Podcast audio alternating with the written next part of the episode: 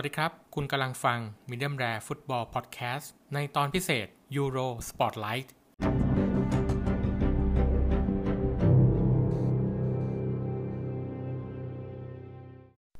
ขอต้อนรับท่านผู้ฟังกลับเข้าสู่ episode ที่ 6 นะครับ ของ project พิเศษ Euro Spotlight นะครับ ทาง Medium Rare Football Podcast นะครับสำหรับเนื้อหารายการในวันนี้นะครับ ก็เหมือนเมื่อวาน นะครับ แต่ว่าวันนี้เราจะสรุปการแข่งขันของเมื่อคืนทั้ง 3 คู่ แล้วก็พรีวิวการแข่งขันในวันนี้อีก 3 คู่นะครับสำหรับ 3 คู่ที่เตะไปเมื่อคืนเนี่ยผลการแข่งขันจะเป็นยังไง ใครจะสมหวัง ผิดหวังหรือว่ามีคู่ไหนที่ยิงกันตื่นเต้นแค่ไหน เดี๋ยวเรามาเริ่มกันในช่วงหน้าครับในช่วง Match Recap ครับ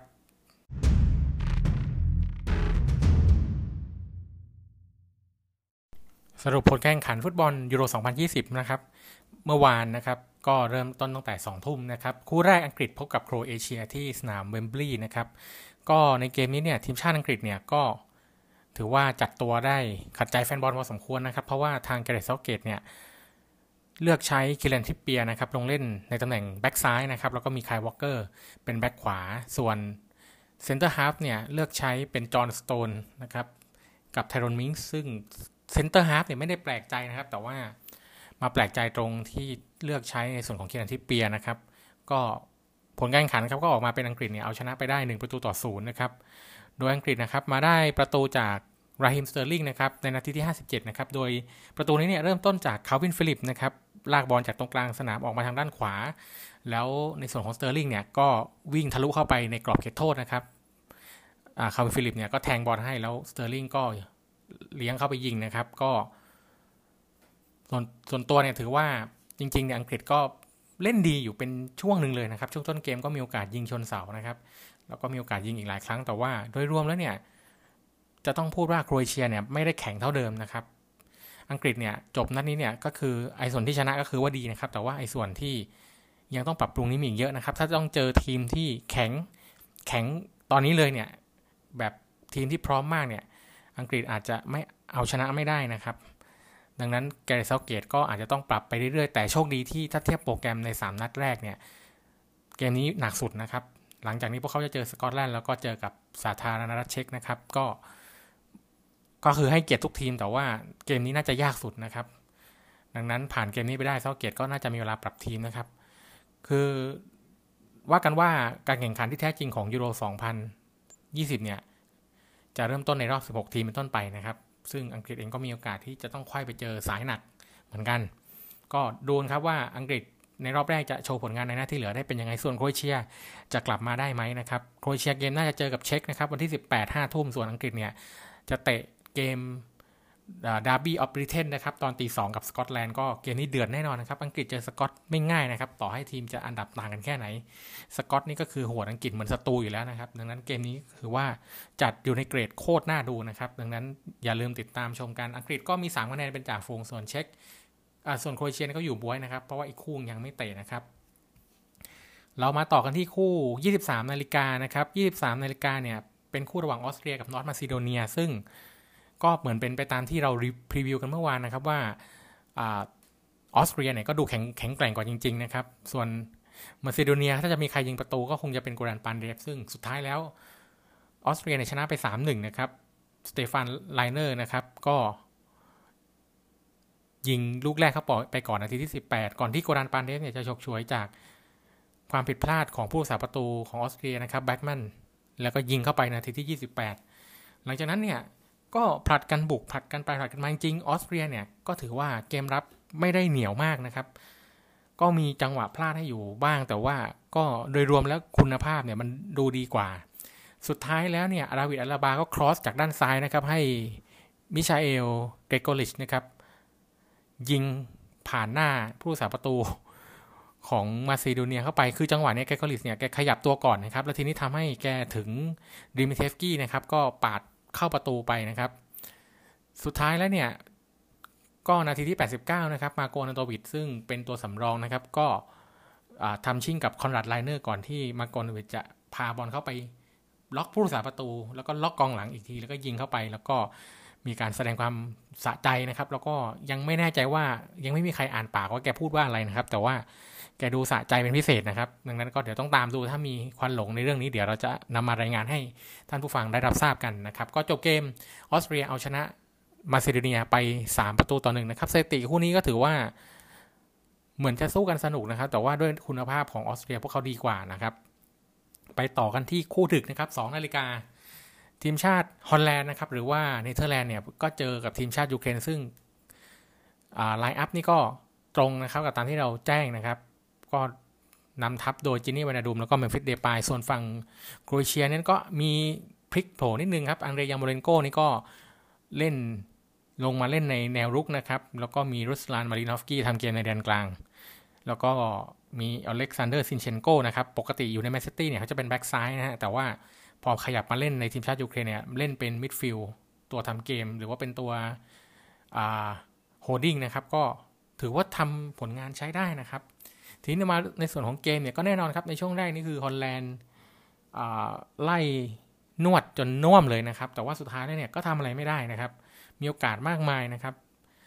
ส่วนฝั่งยูเครนเองก็ตอบโต้ได้บ้างเป็นระยะ แต่ว่ามันไม่เขาเรียกว่ายังไม่แน่นพอนะครับ สุดท้ายแล้ว นาทีที่ 52 นะครับ บอลจังหวะจะกระฉอกบอลออกมา แล้วเป็นจอร์จินิโอ ไวนัลดุมนะครับหวดลูกนี้ยัดเสียบสามเหลี่ยมเข้าไปนะครับฮอลแลนด์นำหนึ่งศูนย์หลังจากนั้นอีกแค่ 6 นาทีฮอลแลนด์ก็ได้ประตูที่2นะครับ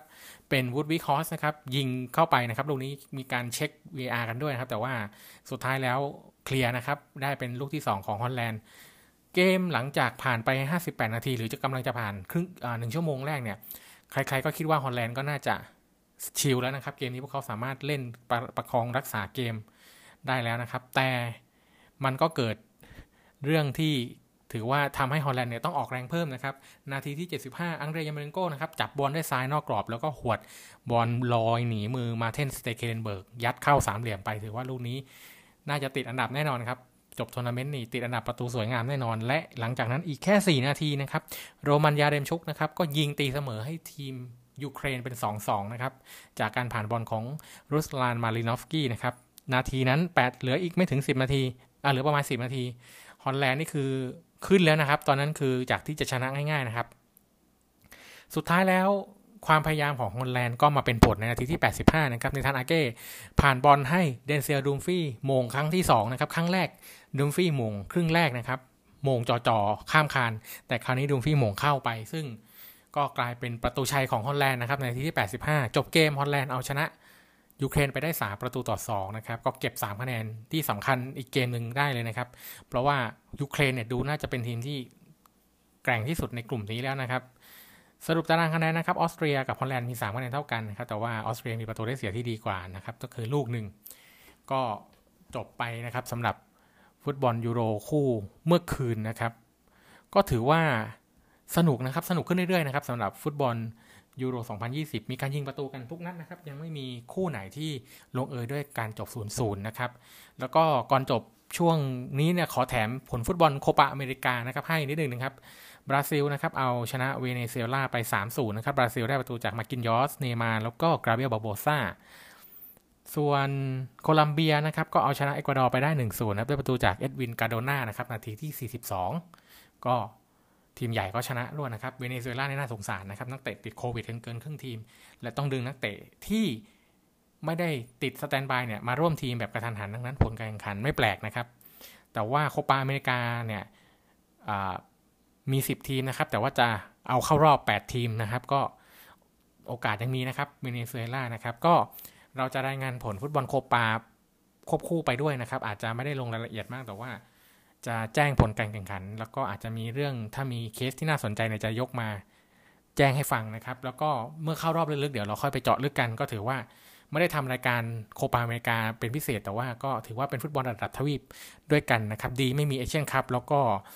ของแอฟริกาเนชั่นคัพนะครับเตะในปีเดียวกันไม่งั้นน่าจะได้ทำอีกหลายรายการนะครับสำหรับในช่วงสรุปผลฟุตบอลในช่วงแรกก็ต้อง มีเพียงแค่นี้นะครับ แล้วเดี๋ยวในช่วงหน้าจะกลับเข้าสู่การพรีวิวการแข่งขันฟุตบอลยูโร 2020 คู่แรกระหว่างสกอตแลนด์กับสาธารณรัฐเช็กครับ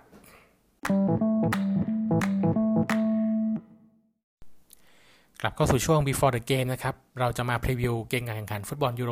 2020 ที่จะลงเตะในค่ำคืนวันนี้ก่อนนะครับคืนนี้เนี่ยจะมีทั้งหมด 3 คู่นะครับ โดย 2 ทุ่มเนี่ยจะเป็นสกอตแลนด์กับเช็กนะครับ เรามาเริ่มกันที่คู่นี้กันก่อนนะครับ สกอตแลนด์นะครับ จะลงเล่นที่3 h a n d e n Park นะครับ โดยเกมนี้เนี่ยมีผู้ตัดสินเป็นแดเนียลซีเบิร์ตนะครับจากเยอรมัน จะลงทำหน้าที่นะครับ ทีมชาติสกอตแลนด์ของสตีฟคลาร์กนะครับ ก็ข่าวล่าสุดเนี่ยบิลลี่กิลมอร์นะครับก็ความฟิตเนี่ยก็ยังไม่ถึงร้อยเปอร์เซ็นแต่ว่าสตีฟคลาร์กเนี่ยมีความคาดหวังว่าอยากจะให้เจ้าหนูกิลมอร์ได้ลงสนามนะครับ แต่ว่าเจ้าตัวนี้น่าจะเหนื่อยจากการอยู่ในทีมที่เตรียมทีมยูฟ่าแชมเปี้ยนส์ลีกนะชิงก็แน่นอนครับ ถึงไม่ได้ลงแต่ก็ต้องเตรียม ร่างกายต้องซ้อมอยู่กับทีมอยู่ตลอดดังนั้นความฟิตอาจจะยังไม่เต็มร้อยนะครับ ส่วนโอกาสที่กิลมอร์จะได้ลงเนี่ยมีประมาณ 70%นะครับ ซึ่งก็อาจจะมีโอกาสได้ลงในครึ่งหลังท้ายๆนะครับ เพื่อเรียกเรียกความฟิตหรือว่าให้ไปลงสัมผัสบรรยากาศนะครับ ส่วนฝั่งสาธารณรัฐเช็กนะครับ ก็พาทริกชิกนะครับก็ได้รับ อย่าเรียกว่าได้รับเลยครับ ก็ต้องแบกรับนะครับ ความหวังของคนทั้งชาตินะครับ เพราะว่าเขา ก็คือเป็นเดอะแบกประจำทีมนะครับ เช็กในชุดนี้เนี่ยมันมีนักเตะที่น่าสนใจหลายคนนะครับยังมีอย่างสองคู่หูจากเวสต์แฮมนะครับคูฟาลแล้วก็โทมัสซูเช็กนะครับ แต่ว่าภาพรวมแล้วเนี่ยความหวังจะถูกโยนไปที่พาทริกชิกนะครับ ก็อย่างน้อยเช็กเนี่ยก็ยังมีจุดที่เด่นกว่าทีมอื่นๆอยู่ ในบางเรื่องครับก็ต้องดูกันว่า พวกเขาจะเล่นแข็งแกร่งสไตล์บอลยุโรปตะวันออก แล้วก็ยิงคมๆจาก พัทริกชิกได้หรือเปล่านะครับ ส่วน head to head ของคู่นี้นะครับ เจอกัน 5 ครั้งหลังสุดสกอตแลนด์ชนะไป 3 นะครับ เสมอ 1 แล้วก็เช็คเนี่ย ก็ชนะไป 1 นะครับ สรุป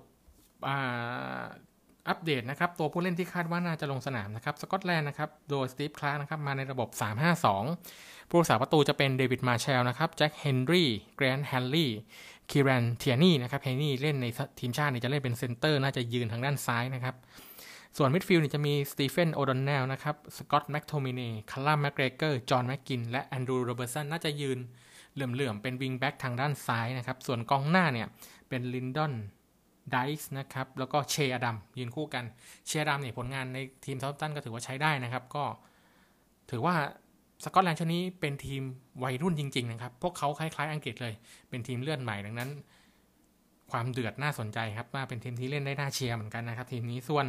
สาธารณรัฐเช็กนะครับของยาโรสลาฟซิฮาวีนะครับผู้รักษาประตูจะเป็นโทมัสวาคลิกนะครับอกองหลัง 4 คน จะเป็นวลาดิเมียคูฟาล ออนเดรเซลุสกาโทมัส คาลัส แล้วก็แยนโบริล มิดฟิลด์ตัวรับ 2 คนนะครับ จะเป็นโทมัส ซูเชกแล้วก็อเล็กซ์ คราลนะครับ มิดฟิลด์ตัวรุก 3 คนจะมีลูคัส มาโซพุสต์ นะครับ วลาดิเมีย ดาริดา แล้วก็ยาคุบยันโก้ หน้าเป้าเป็นแพทริกชิกนะครับเช็คเนี่ยมาในระบบ 4-2-3-1 นะครับ ก็ความน่าจะเป็นในเกมคู่นี้เนี่ยแน่นอนครับ ผมว่าบอลเนี่ยไม่สวยทั้งคู่ แต่ว่า ต้องดูกันครับว่าสกอตแลนด์เนี่ยด้วยความที่ว่าเป็นเจ้าภาพด้วยนะครับ แล้วก็พวกเขามีทีเด็ดที่ลูกโด่งเหมือนกันนะครับพวกเขามีแอนดรูโรเบิร์ตสันที่ครอสบอลได้ถือว่าดีเยี่ยมเลยดังนั้น ถ้าเกิดช่วยกันช่วยกันเข้าชาร์จช่วยกันอะไรเนี่ยสกอตแลนด์มีโอกาสนะครับบอลสไตล์แบบ direct นี่แหละ อาจจะช่วยให้พวกเขาเนี่ยประสบชัยชนะในนัดนี้ได้นะครับ ส่วนตัวผมมองว่าสุดท้ายแล้วสกอตแลนด์ที่ได้ความมีความได้เปรียบที่เป็นเจ้าบ้านเนี่ยพวกเขาจะเอาชนะสาธารณเช็กไปได้ 1 ประตูต่อศูนย์ครับ มาต่อกันที่คู่ที่ 2 นะครับ เวลา 23นาฬิกาโปแลนด์จะพบกับสโลวาเกียนะครับ เกมคู่นี้จะลงสนามกันที่เซนต์ปีเตอร์สเบิร์กสเตเดียมนะครับ โดยผู้ตัดสินในวันนี้เนี่ยจะเป็นโอวิดิวฮาเตกานจากโรมาเนียนะครับ โปแลนด์นะครับของปาโลซูซาเนี่ย สุดท้ายแล้วพวกเขาต้องเสียกองหน้าออกไป 2 คนพร้อมกันเลยนะครับ ก็คือคริสคริสตอฟปิยอนเทคแล้วก็อาคาดิอุสมิลิกที่มีอาการบาดเจ็บจนต้องถอนตัวออกไปนะครับ จนสุดท้ายเนี่ยต้องเป็นดาวิด โคฟนักกี้นะครับจะต้องกลายเป็นความหวังที่จะต้องเล่นคู่กับโรเบิร์ตเลวันดอฟสกี้ส่วนสโลวาเกียเนี่ยความกัปตันทีมเนี่ยที่เป็นความหวังพวกเขาอย่างมาเรคฮัมซิกเองก็ยังไม่ฟิตนะครับ ก็คงจะต้องใช้ทีมเวิร์กเข้าสู้นะครับสำหรับสถิติคู่นี้ที่น่าสนใจเนี่ยโปแลนด์เนี่ยชนะ 8 เกมหลังสุดในเกมยูโรนะครับก็คือรวมรอบคัดเลือกนะครับ ส่วนโปแลนด์เนี่ย ก็ยิงได้อย่างน้อย 2 ประตูใน 4 เกมหลังสุดในรายการยูโรเช่นกันคำว่าในรายการยูโรนี่ผมหมายถึงรอบคัดเลือกด้วยนะครับ ส่วน head to head เนี่ยโปโปแลนด์เนี่ยชนะ1นะครับเสมอ 1 และสโลวาเกียชนะ 3 คู่นี้เนี่ยมันมีความขัดแย้งอยู่นิดนึงก็คือสถิติที่ผ่านมาของโปแลนด์เนี่ยดีมากนะครับ แต่เมื่อต้องมาเจอสโลวาเกียผลงานพวกเขาไม่ดี เท่าที่ควรนะครับ สุดท้ายแล้วเนี่ย เราไปดูรายชื่อผู้เล่นกันก่อนดีกว่า ฝั่งโปแลนด์มาในระบบ 4-4-2 นะครับ ผู้รักษาประตูจะเป็นวาเชกเชสนีนะครับ ส่วนแนวรับ 4 คนจะมีเบตอส เบเรซินสกี้นะครับ คามิลกลิกนะครับ แจน เบนเนเรกรีบัส มาเซียสนะครับ มิดฟิลด์4คนจะมีคามิลจอสเวียก เกรเซกอส คริสโคเวียกนะครับ เปียตอเซลินสกี้ ยาคุปโมเดอร์ กองหน้าคู่จะเป็นโรเบิร์ต เลวานดอฟสกี้นะครับ แล้วก็ดาวิด โคฟนักกี้ โดยมีปาโลซูซาเป็นผู้จัดการทีมนะครับ ส่วนฝั่งสโลวาเกียของกุนซือนะครับสเตฟานทาโควิชนะครับ ผู้รักษาประตูจะเป็นมาตินดูบราฟกาจากนิวคาสเซิล กองหลัง 4 คนจะมีโทมัสฮูโบชานนะครับลูโบเมียซัตก้ามิลานสคริเนียจากอินเตอร์นะครับ โรเบิร์ต เพคาริกนะครับ มิดฟิลด์ตัวรับเนี่ยจะเลือกใช้เป็นแพทริกฮาโรซอฟสกี้นะครับ มิดฟิลด์สี่คนนะครับ จะยืนน่าจะยืนเป็น คู่กัน 2 คนตรงกลางนะครับ มีโรเบิร์ตมาร์กนะครับ มามาเรคฮัมซิก จูราจคุสกาออนเดรดูดาและกองหน้าตัวเป้าเป็นโรเบิร์ตโบเซนิกนะครับ ก็ ส่วนตัวผมมองแล้วว่าโปแลนด์เนี่ย มีกองกลางที่ดูดีกว่านะครับ เล่นอยู่ในลีกดัง ๆ แล้วก็คำถามในเกมนี้คือกองกลางของโปแลนด์เนี่ยจะอำนวยความสะดวกในการทำประตูให้กับเลวานได้มากแค่ไหนนะครับ ถ้าได้มาก ก็ยิงได้แน่นอนนะครับ แต่ว่าในสุดท้ายแล้วเนี่ย เมื่อเทียบภาพรวมหรือ overall ของตัวผู้เล่นเนี่ย สุดท้ายแล้วผมมองว่าโปแลนด์จะยังเอาชนะสโลวาเกียได้นะครับ โดยคงชนะไม่เยอะนะครับ คงจะแพ้ชนะกันที่ลูกเดียว แต่ส่วนตัวผมเริ่มต้นที่โปแลนด์น่าจะชนะไปได้ 1 ประตูต่อศูนย์ครับสำหรับคู่สุดท้ายของค่ำคืนวันนี้นะครับ ก็จะเป็นเกมระหว่างสเปน จะเจอกับสวีเดนนะครับ โดยที่จะลงเตะกันที่สนามเอสตาดิโอเดอ คาตูชานะครับ หรือว่าเป็นสนามของเซบียานั่นแหละฮะ โดยเกมนี้เนี่ยจะเป็นสลาฟโกวินซิชนะครับ ผู้ตัดสินจากสโลวีเนียจะลงทำหน้าที่นะครับ ทีมชาติสเปนของหลุยส์ เอ็นริเก้เนี่ยก็มีข่าวก็คือเซโจบุตเกตนะครับ ก็คือติดโควิดนะครับ ก็ยังรอกักตัวให้ครบ 14 วันก็น่าจะทัน match day ที่ 2 นะครับ แล้วก็ดิเอโก้ ยอเรนเต้นะครับ ก็ไม่ฟิตนะครับ แล้วก็เคราร์ดโมเรโนเนี่ยก็ยัง มีโอกาสที่จะได้ลงสนามก่อนอัลวาโรโมราต้าเพราะว่าเอ็นริเก้เนี่ยมองว่าเคราร์ด โมเรโนเนี่ยสามารถทำอะไรได้มากกว่ามูราต้านะก็คือยังเป็นกองหน้าที่ชงเองกินเอง วิ่งอะไรได้เองครับส่วนมูราต้าเนี่ยเป็นกองหน้าเป็นแบบ final striker คือจบงานอย่างเดียวนะครับ โดยฝั่งสวีเดนเนี่ยก็มีปัญหาเรื่องโควิดเหมือนกันนะครับเดยันคูลูเซฟกี้นะครับของสวีเดนก็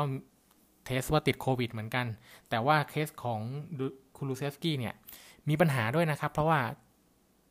มีข่าวหลุดแล้วก็มีรูปถ่ายหลุดออกมาในสื่อออนไลน์ว่าเจ้าตัวเนี่ยไปจัดงานปาร์ตี้วันเกิดนะครับ แล้วมีรูปหลุดออกมาแล้วคาดว่าจะติดจากงานนี้หรือเปล่า ซึ่ง ถือว่ามันผิดกฎหลายเรื่องนะครับ เรื่องหนึ่งที่ผิดเลยก็คือห้ามจัดปาร์ตี้นะครับ แล้วก็ในแคมป์ทีมชาติเนี่ยคงจะมีเรื่องเรื่องกฎเรื่องนี้อยู่นะครับดังนั้นคูลูเซฟกี้เนี่ยถึงหายกลับมาเนี่ยไม่รู้ว่าจะได้ลงเมื่อไหร่นะครับ ก็อาจจะต้องมีการลงโทษกันก่อนนะครับ ก่อนจะได้ลงสนามนะครับ ส่วนแฟกต์ที่น่าสนใจสำหรับคู่นี้นะครับ สเปนเนี่ยยิงอย่างน้อย 2 ประตูนะครับสองประตูในใน 8 เกมจาก 10 เกมในยูโรทุกรายการรวมกันนะครับ ส่วนการเก็บคินชีตเนี่ยสเปนเก็บคินชีตได้กับสวีเดนใน 3 เกมล่าสุดที่เจอกันนั่นหมายความว่าสเปนไม่โดนสวีเดนยิงเลยนะครับ ส่วนสวีเดนเนี่ยก็